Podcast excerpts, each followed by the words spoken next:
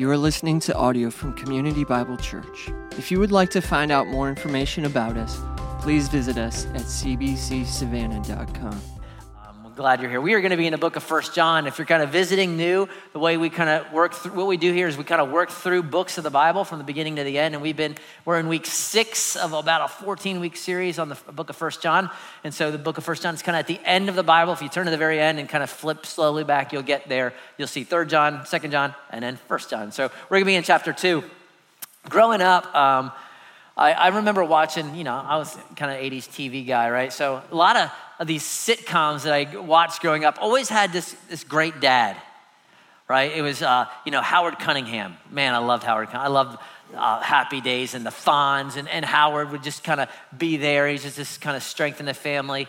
Um, Jason Seaver on Growing Pains. Remember Growing Pains? Great show. Mike Brady on the Brady Bunch. Great dad. How about uh, Carl Winslow? You watch Family Matters? What a great dad. He was a policeman, great dad, or Uncle Phil on the Fresh Prince of Bel Air, right? Great dad. Um, where, where usually, you know, every episode would have some kind of tension or issue with the kids or whatever. And there was so often just a scene where, you know, Uncle Phil would grab the Fresh Prince of Bel Air and just kind of sit him down and just have a heart to heart and just kind of give direction and speak some truth and encouragement, and, and somehow that, that issue would be resolved in 22 minutes of that sitcom, right? Um, uh, the text today, it reads almost like that, where here, God, our Heavenly Father, is going to kind of just take us and sit us down and just have a heart to heart and say, Here, here's what I, here, I'm your Heavenly Father, I'm your dad. Here's what I want you to know. Here's what I want you to, to, to understand. Here's, here's what I want you to be. Here's my dreams for you. Here's my aspirations. But here's what I want you to know it's, it's the Father opening up his heart to his children. And so, as we've been working through this book, we, we entitled the series That You May Know, because the key verse that you may know you have eternal life. But every week, there's just something that John is trying to, to reveal and, and remind because there's these false teachers and they're trying to pull these people away and they've left the church and they're trying to deceive. And so, he keeps coming back to, I want you to know this. And so, we, the first week, we looked at who just John was. John knew Jesus better than anybody. He was his cousin. He spent three and a half years walking with him. He's now spent 60 years kind of as a follower and so we get to see his heart, and then we understood this that you may know forgiveness, and you may know assurance of salvation, that you may know that you're in the family of God. Last week, that you may know the real deal versus the fraud, the cardboard cutout. And today, John's gonna kind of unpack uh, that you may know the Father's heart. I want you to know the Father's heart for you, right? Because our Father in heaven is a perfect dad. He's a good father. I know some of you, your images of your dad was not good. Maybe you didn't have a dad. Maybe you had an absentee father or a friend dad or abusive dad. That's not God the Heavenly Father. He is good. And as good of a dad as we may be on this earth, Jesus still says, you know what? You're still evil. Right? Put that in your Hallmark card to your dad. Hey, dad, Jesus says you're evil. Happy Father's Day. Boom. But that's what he says. He, he tells us, he says, hey, which one of you fathers, your son asks for a, an egg, you give him a scorpion. He asks for a fish, you give him a snake. He said, you don't do that. And you're evil. How much more your Father in heaven is good? And so this good Heavenly Father is going to sit us down today and say, here's what I want you to know. Here's what I want you to be. Here's what I want you to do. He's going to give us three things right, this morning. So we're going to jump in, and we're in verse 28. Right, we're just going to jump right in uh, that you may know the Father's heart. He says, And now, little children, this is John as their spiritual father, speaking on behalf of the Heavenly Father. He says, Now, little children, abide in Him, so that when He appears, we may have confidence and not shrink from Him in shame at His coming. If you know that He is righteous, and we do, you may be sure that everyone who practices righteousness has been born of him. The first thing he tells us what the Father wants you to have, wants you to know right up front. He tells us, he said, abide in him so that when he appears, we may have what? Confidence. Your heavenly Father wants his children to have confidence. It's a word that means boldness, no fear, no shame. And that, that he actually hints at that. He says, I want you to have confidence and not what? Shrink away. I don't want you to have shame. I don't want you to hang your head. I want you to be bold and fearless. And this is not, he's not talking about uh, self confidence and, okay, I'm good enough, I'm strong enough, and daggum people like me. He's not talking about that kind of self confidence, right? He tells us what kind of confidence. Confidence, what? When he returns so that we will not run away. The idea is when Jesus comes back, you're like, woo! Yes, I have been waiting. There's excitement and there's not, oh, Jesus, I wish you would have told me.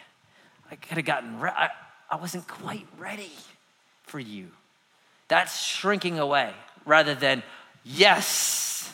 When I was at the Citadel, we had this thing every year called President's Inspection, where the president, who was a three star general at the time, would inspect the Corps of Cadets. And he would just kind of randomly do it because there was 2,000 of us, but you knew it was coming. Here's this three star general. He comes through, he looks at your personal appearance, he, you know, kind of walks through, and then he goes in your room and he gets his little white glove and sh- sees their dust, right? But see, the thing is, you knew it was coming. It was on the calendar, everybody, you know, months in advance. So if you weren't ready, then it was on you. You didn't, you didn't get ready because everyone knew it was coming. But there would be other times when these higher ranking officers would just kind of show up. There was one such occasion on a Monday evening. I know it was a Monday evening because Monday evening at the Citadel in the 90s was 90210 night. Okay. And don't ask me about that. I can tell you later. But so, as a, uh, as a cadet, the only ones who were allowed to have television sets were seniors. And this is in the days of big box TVs with like a coat hanger that you had a guy, guy, okay, stay there. It's your turn to hold the hanger. And you had to like stay there because then you can get reception, right? That's, that's the good old days. Um, so Monday night was 90210 night my roommate, we weren't seniors, but he had an eight inch black and white television set. All right. And so, since no sophomores and juniors could, could watch TV, uh, we'd have 10, 15 uh, young men just sitting there watching Luke Perry at West Beverly High School, like huddled around this little eight inch television, right, on Monday evening for 90210 slash Melrose Place night. All right. Um, so, uh, and on one occasion, this was taking place. And all of a sudden the door opens and there is a full bird colonel who walks right on in. That is shame shrinking away. Fortunately, your favorite cadet Fowler was out that evening and didn't get busted, even though it was his room. Okay, so they all lost their rank and were on restrictions for weeks where I was not. But the idea is this they weren't ready. And when and he what he is saying is, I want you to be excited for the return of Christ and have confidence and fearlessness. And I don't want you to be caught watching 90210 when he returns. Right? Because the implication is he's talking to a group of Christians that some some believers will not be ready. And Jesus is going to come back and you'll be like, oh, man, I wish, I wish I would have fixed these these relationships with my family members that I kind of train wrecked at Thanksgiving last year. Or I wish I would have handled my money better. I wish I would have been a little bit more serious about my faith and plugged in the local church. Right? I got, I mean, I got all these kind of issues that I'm dealing with. I'm, I got some stuff hidden in my phone. I'm kind of ashamed of that. I got lost family members. I got buddies I haven't told anything about Jesus. He says, I don't want, the Father's heart is that I don't want that to be you. I want you to have confidence. I want you to be ready. I want you, as verse 29 says, to, to be sure that everyone who practices righteousness is born of him. I want you to be practicing righteousness, and we'll come back that into that, right? And how do we, so how are we be, how can we be ready? How are we ready? He tells us, he says, abide. Abide in him so that when he appears, you have confidence. Confidence comes from what? From abiding. And the word abide, meno, in the, in the original just means to dwell, to remain, to be close, that you are drawing near to God. And what does God do? He draws near to you. So, whatever it is in your life that causes you to draw near, abide, do that. Last week, we were, I've been cutting down vines and trees and stuff at my house lately, and half the vines have been poison ivy, which has not been festive for our family. But I, I, cut a bunch of these vines, and the next day I go out and I look at them, and they're all withered up and they're dried up. Why? Because they have not, they've been cut from the life of itself, from the root, and they wither. And that's some of us maybe. We've, we've been kind of distant, and we're withering on the vine, and he's saying, draw near, pursue intimacy, whatever that is. Whatever it is that stokes an affection in you for God, do that. If it's listening to sermons, which some of you, you, you just love it, you listen to blogs and sermons, great. If that, if that stirs your affections for your father, then do that. If it's going for a run on the beach looking at the sunset and just thinking and reflecting on God's glory, do that.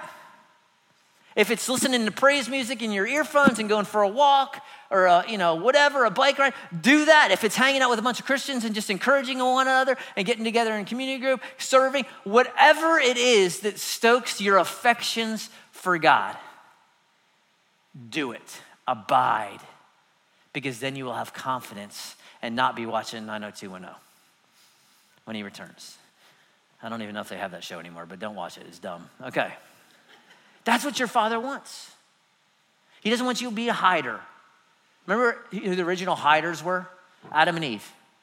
I mean, they used to walk daily with God in the garden. He would show up and they'd be like, Yes. And they'd walk and they'd talk and he'd tell me I am your own, right? That's the old song. Um, but then they, they sin and then what do they become? They become hiders. No, God wants you to be excited. He wants you to have confidence. Uh, he wants you to be pumped. Yes, I've been waiting. I've been longing.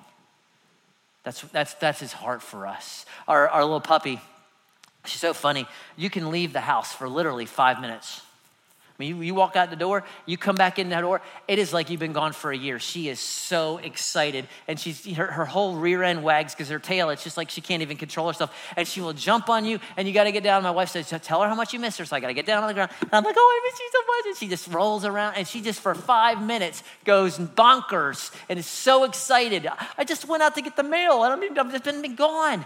That is how excited she is. That is what the Father wants for us for the return of the Savior. And you can have it if you abide. It's his heart for you, right? So the question is are you, are you abiding?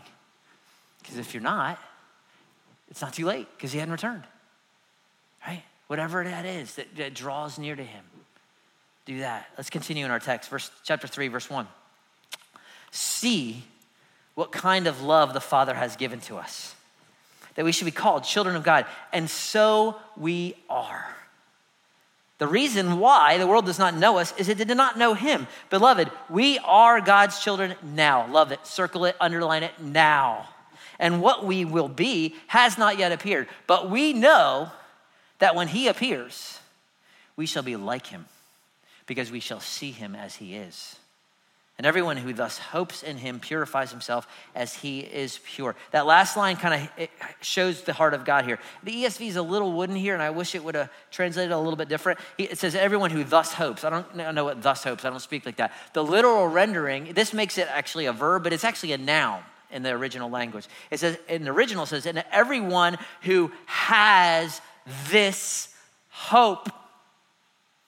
Everyone who has this hope purifies himself as he is pure. What does the Father want you to have? He wants you to have hope. Simple, profound word.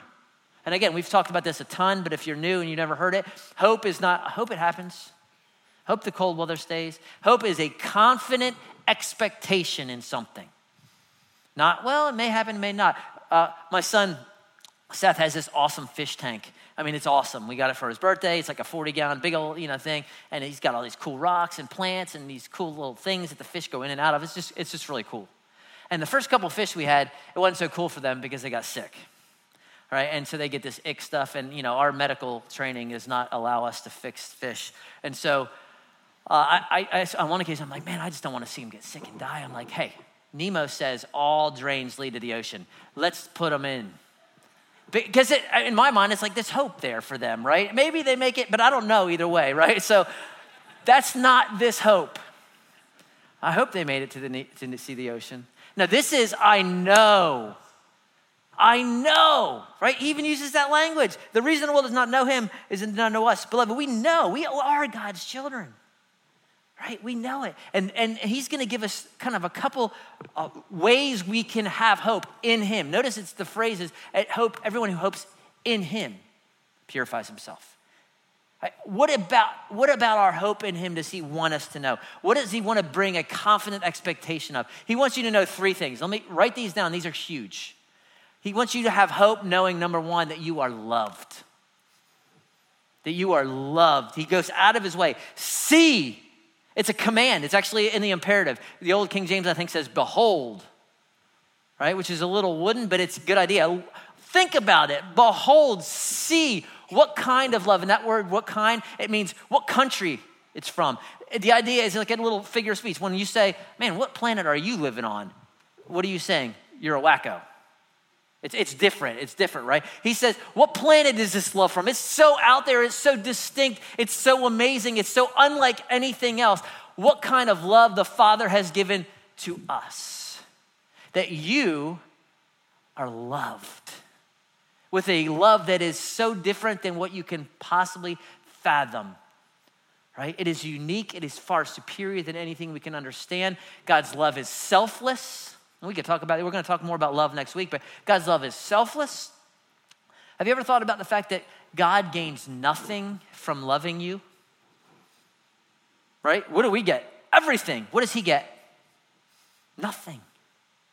Right? He didn't need us. He doesn't, doesn't, we don't add to God. God is full in his triune self. He doesn't need any more. Yet he loves us, getting nothing. That is the ultimate of selfless love, giving of himself. His love, think about the duration of his love. It endures what? What does the psalmist say? It endures forever. Here's, here's, here's something that should just blow your mind that before God created the universe, when it was just God and there was nothing else, God chose to lavish you with love. That He chose you in Him before the foundation of the world. Right? He chose that He was going to love you, that you were going to be one of His before anything. That, that just is mind blowing. And it had nothing to do with how great you were going to be. You were going to be a great athlete, a great business person, a great, a great this, a great that. No, no, had nothing to do with that. The only reason we even love him is why? Because he first loved us. We're going to see it next chapter. That's it, it's an endless, and it's a love with all knowledge, isn't it? He knows everything about you before it happens. He knows all those thoughts that you would never tell anybody. He knows everything you've done, everything you're going to do, and yet he still loves you anyway. Why? Because his love is not based on your performance, on what you do, on anything. It is based on him. It's based on Jesus' performance. That's the kind of love we're talking about. What I want you to know and give you hope in, church, is that your heavenly Father is crazy about you. And some of you need to hear it because no one's told you that. You haven't heard, I love you.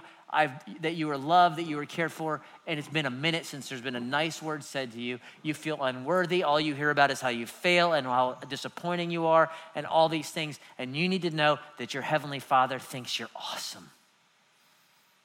He loves you with a selfless, unconditional, enduring love. You may think you're worthless. He says you're not worthless. I love you. And that gives you hope and I love you. Here's the second reason why you can have hope because you're his kid. Think about that. What does he say? Beloved, we are God's children now.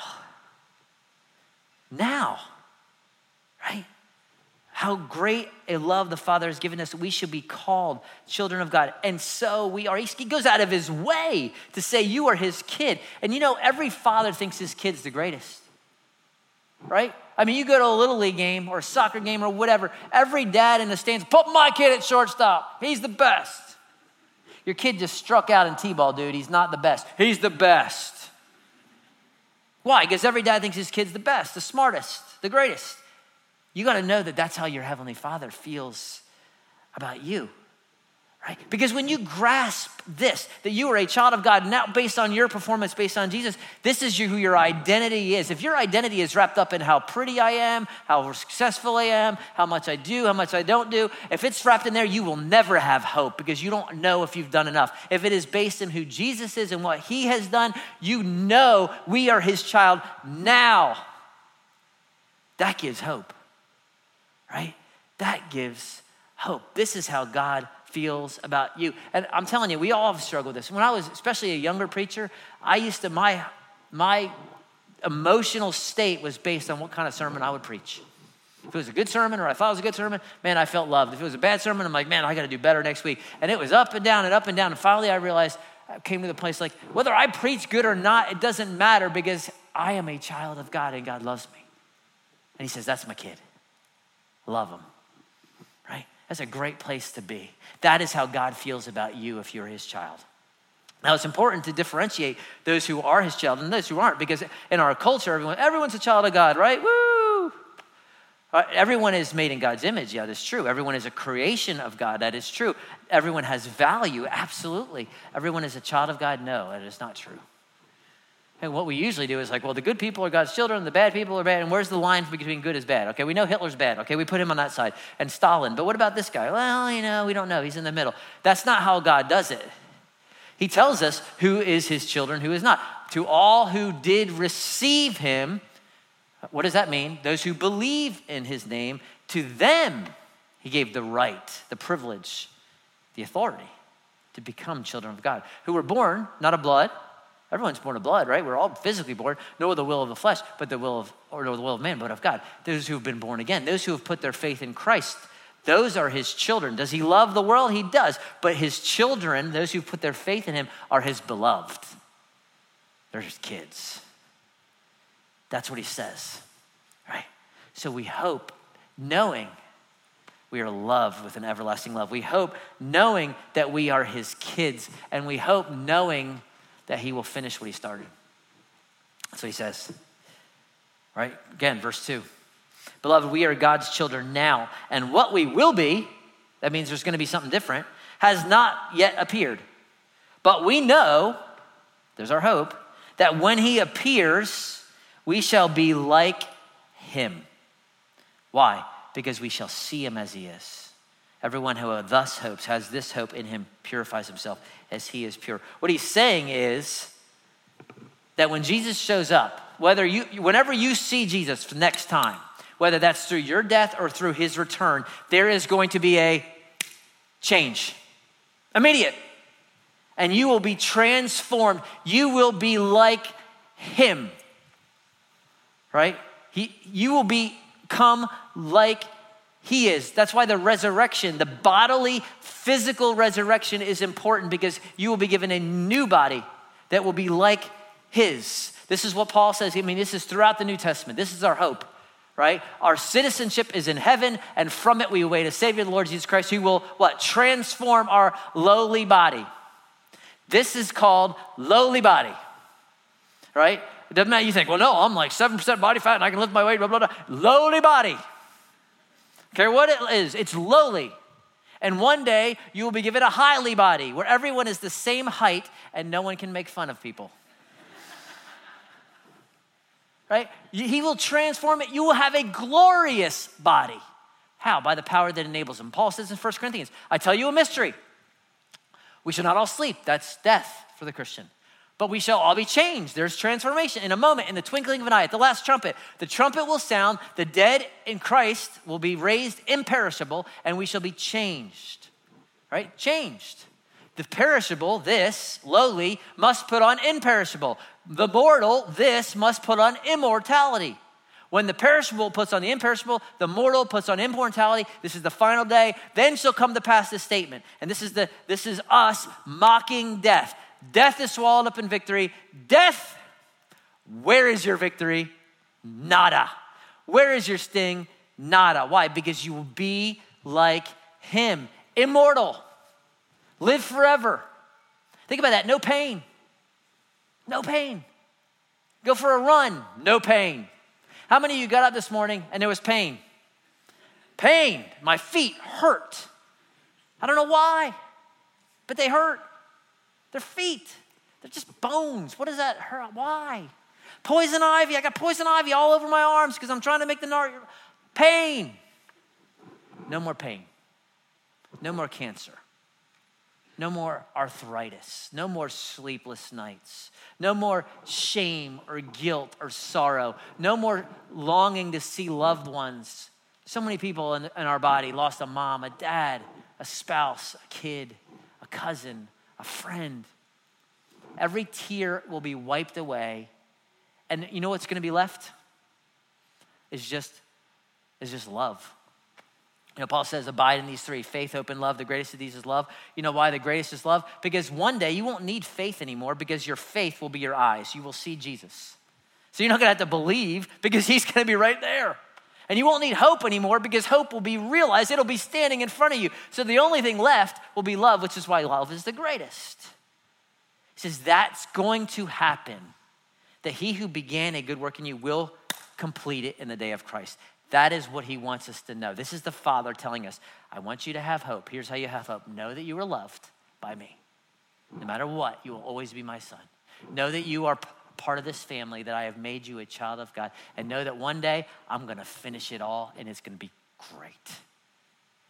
That's what he wants you to know. He wants you to have confidence in his coming. Why? How abide? He wants you to know you are loved, that you are his child, that he will finish what he started, and that gives you hope. And then there's one more thing verses 4 through 10. And he kind of repeats himself over and over. Let's just kind of unpack it. But he, ultimately, here's what he's looking for he wants family resemblance.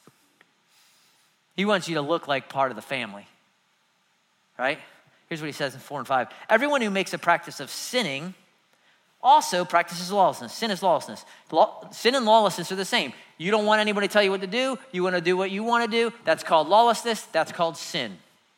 That's called missing God's mark of perfection. He says, and you know that he appeared in order to take away sins. He's like, you know that, right? You know that Jesus came for one reason to take away sin. That's why he came. And in Jesus, there's no sin. He's kind of reminding them of these things, right? You know that he came for this reason to take away sin. That's all right. He didn't just come because he's like, oh, I just want to come and visit folks and see what's going on. No, he came for one reason. Jesus says uh, he's in the garden, he's sweating drops of blood. He says, uh, my soul is, is greatly troubled. But what should I say? Father, take me, remove this cup from me, take this hour away from me. I've come for this reason. He tells the disciples at one point, I'm going up to Jerusalem, I'm going to be betrayed, I'm going to be crucified, I'm going to come back in three days. Peter says, No way, God, Jesus is not going to happen. He says, Get behind me, Satan. This is what I'm doing. You're not setting your, your heart on God, you're setting your heart on your man. Paul says that Jesus Christ came to save sinners, of who I am most, chief sinner. That's why he came, right? He came to take the penalty of your sin. That's what we call justification, that you've been declared righteous. He came to take, take, take the power of sin away from your life so you can have victory over it. That's called sanctification. He came to remove you from the very presence of sin one day when he returns. That will be glorification. That's why he came. And so he says, No one who abides in him keeps on sinning. No one who keeps on sinning has either seen him or known him. Little children, let no one deceive you. Whoever practices righteousness is righteous as he is righteous. Whoever makes a practice of sinning is of the devil. Why? The devil has been sinning from the beginning. The reason the Son of God appeared was to destroy the works of the devil. And the idea here is this sin matters. Jesus has no sin. Jesus came to destroy sin. He came to destroy the works of the devil. Genesis 3:15, that the, the seed of a, a woman would crush the head of the serpent.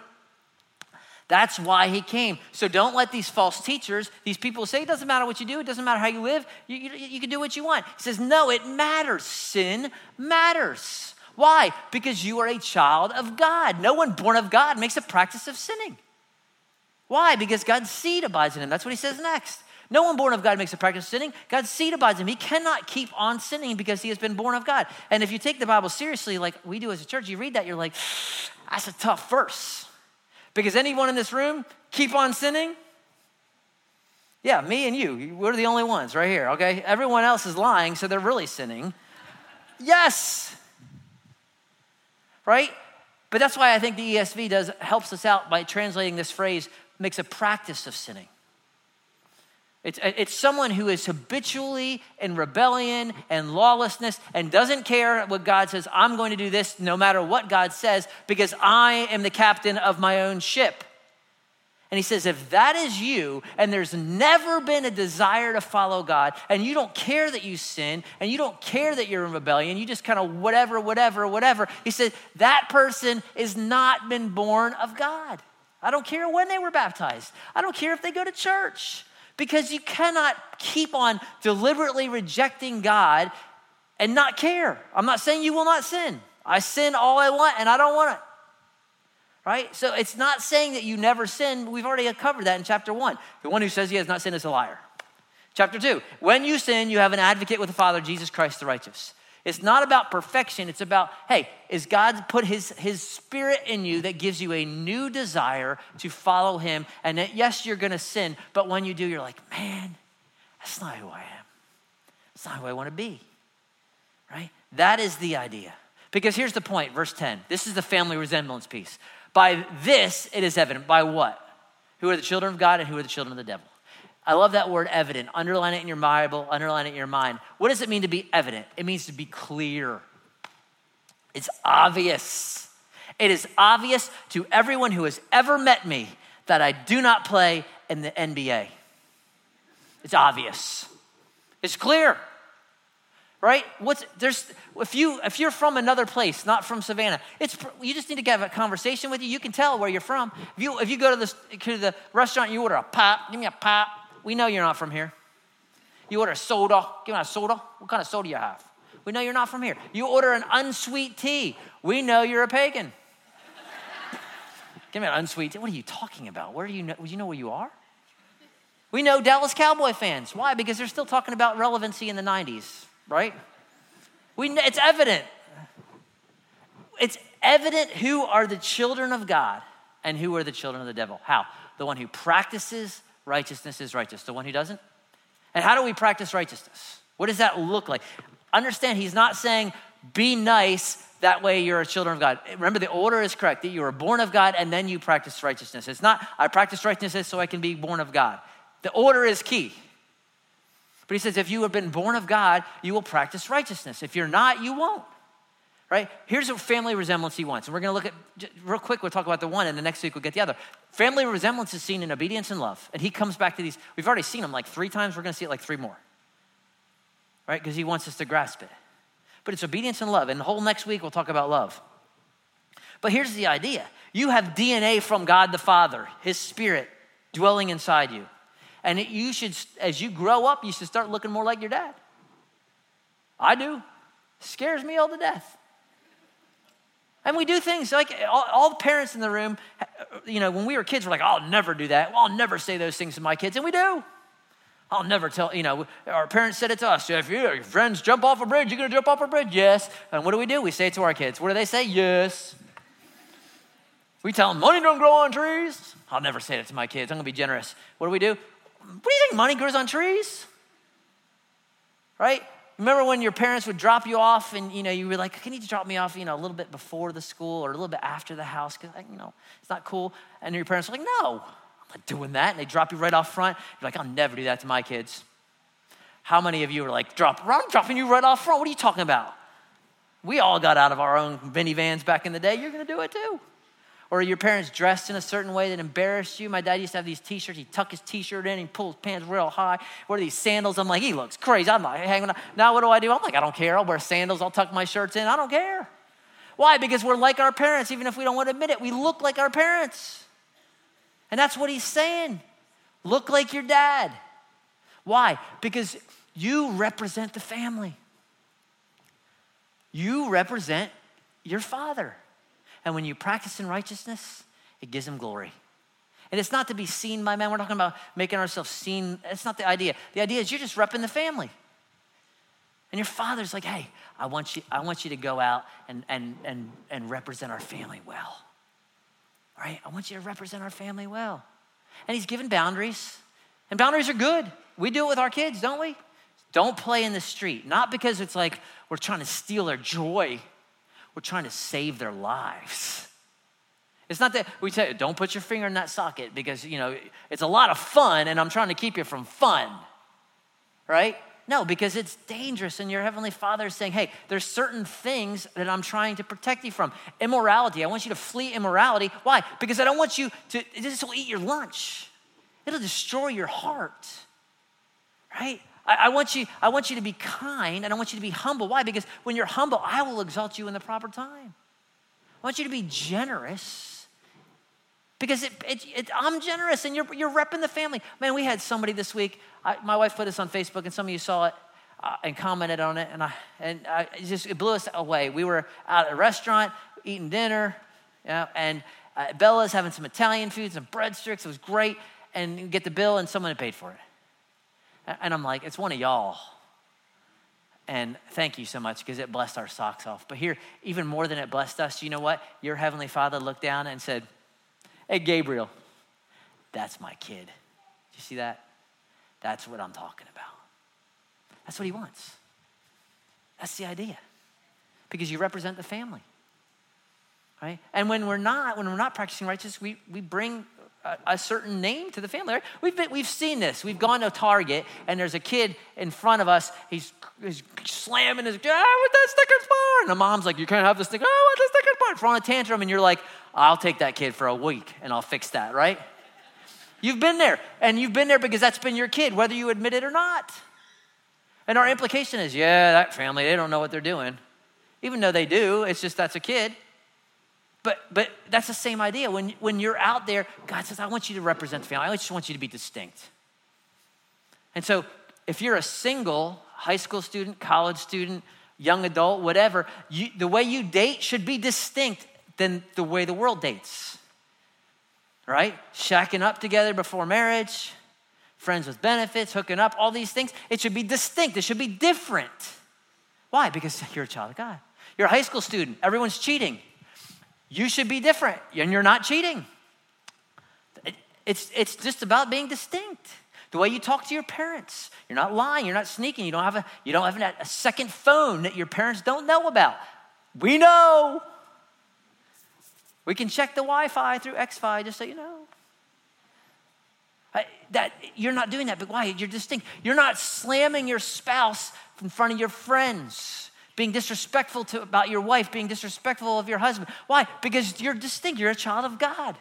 You're not showing up late to work. You're not watching cat videos on Facebook. You're not, uh, you know, fudging the numbers in the book. Why? Because you're a child of God. There's a distinction. You're not slamming the boss behind his back. You're not always complaining and grumbling because everything's so unfair. Why? Because you're a child of God.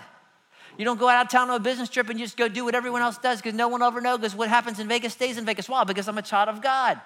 I don't try to get back and hold a grudge and, and try to make sure I get my way all the time. Why? Because I am a child of God. And there's a distinction, and that's what he says, that's what he wants.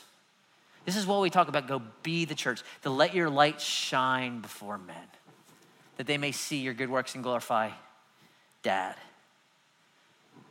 Your Father wants you to know. He wants you to have confidence. How? Abide. He wants you to have hope knowing you are loved, knowing you're his kids, and knowing he will complete what he began in you. And he wants you to rep the family. He wants you to look like your dad. And you do that by following him and by loving. That's the Father's heart. And here's the greatest thing when you fail, and you will, he doesn't say, I can't believe my kid disowned you. Here's why.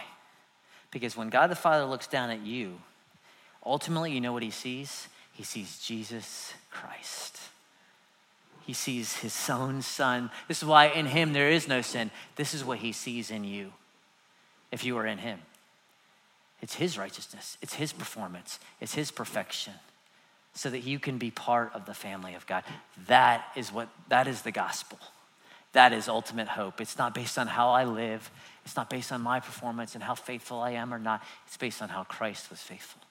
That is the good news of the gospel. And we're going to celebrate that.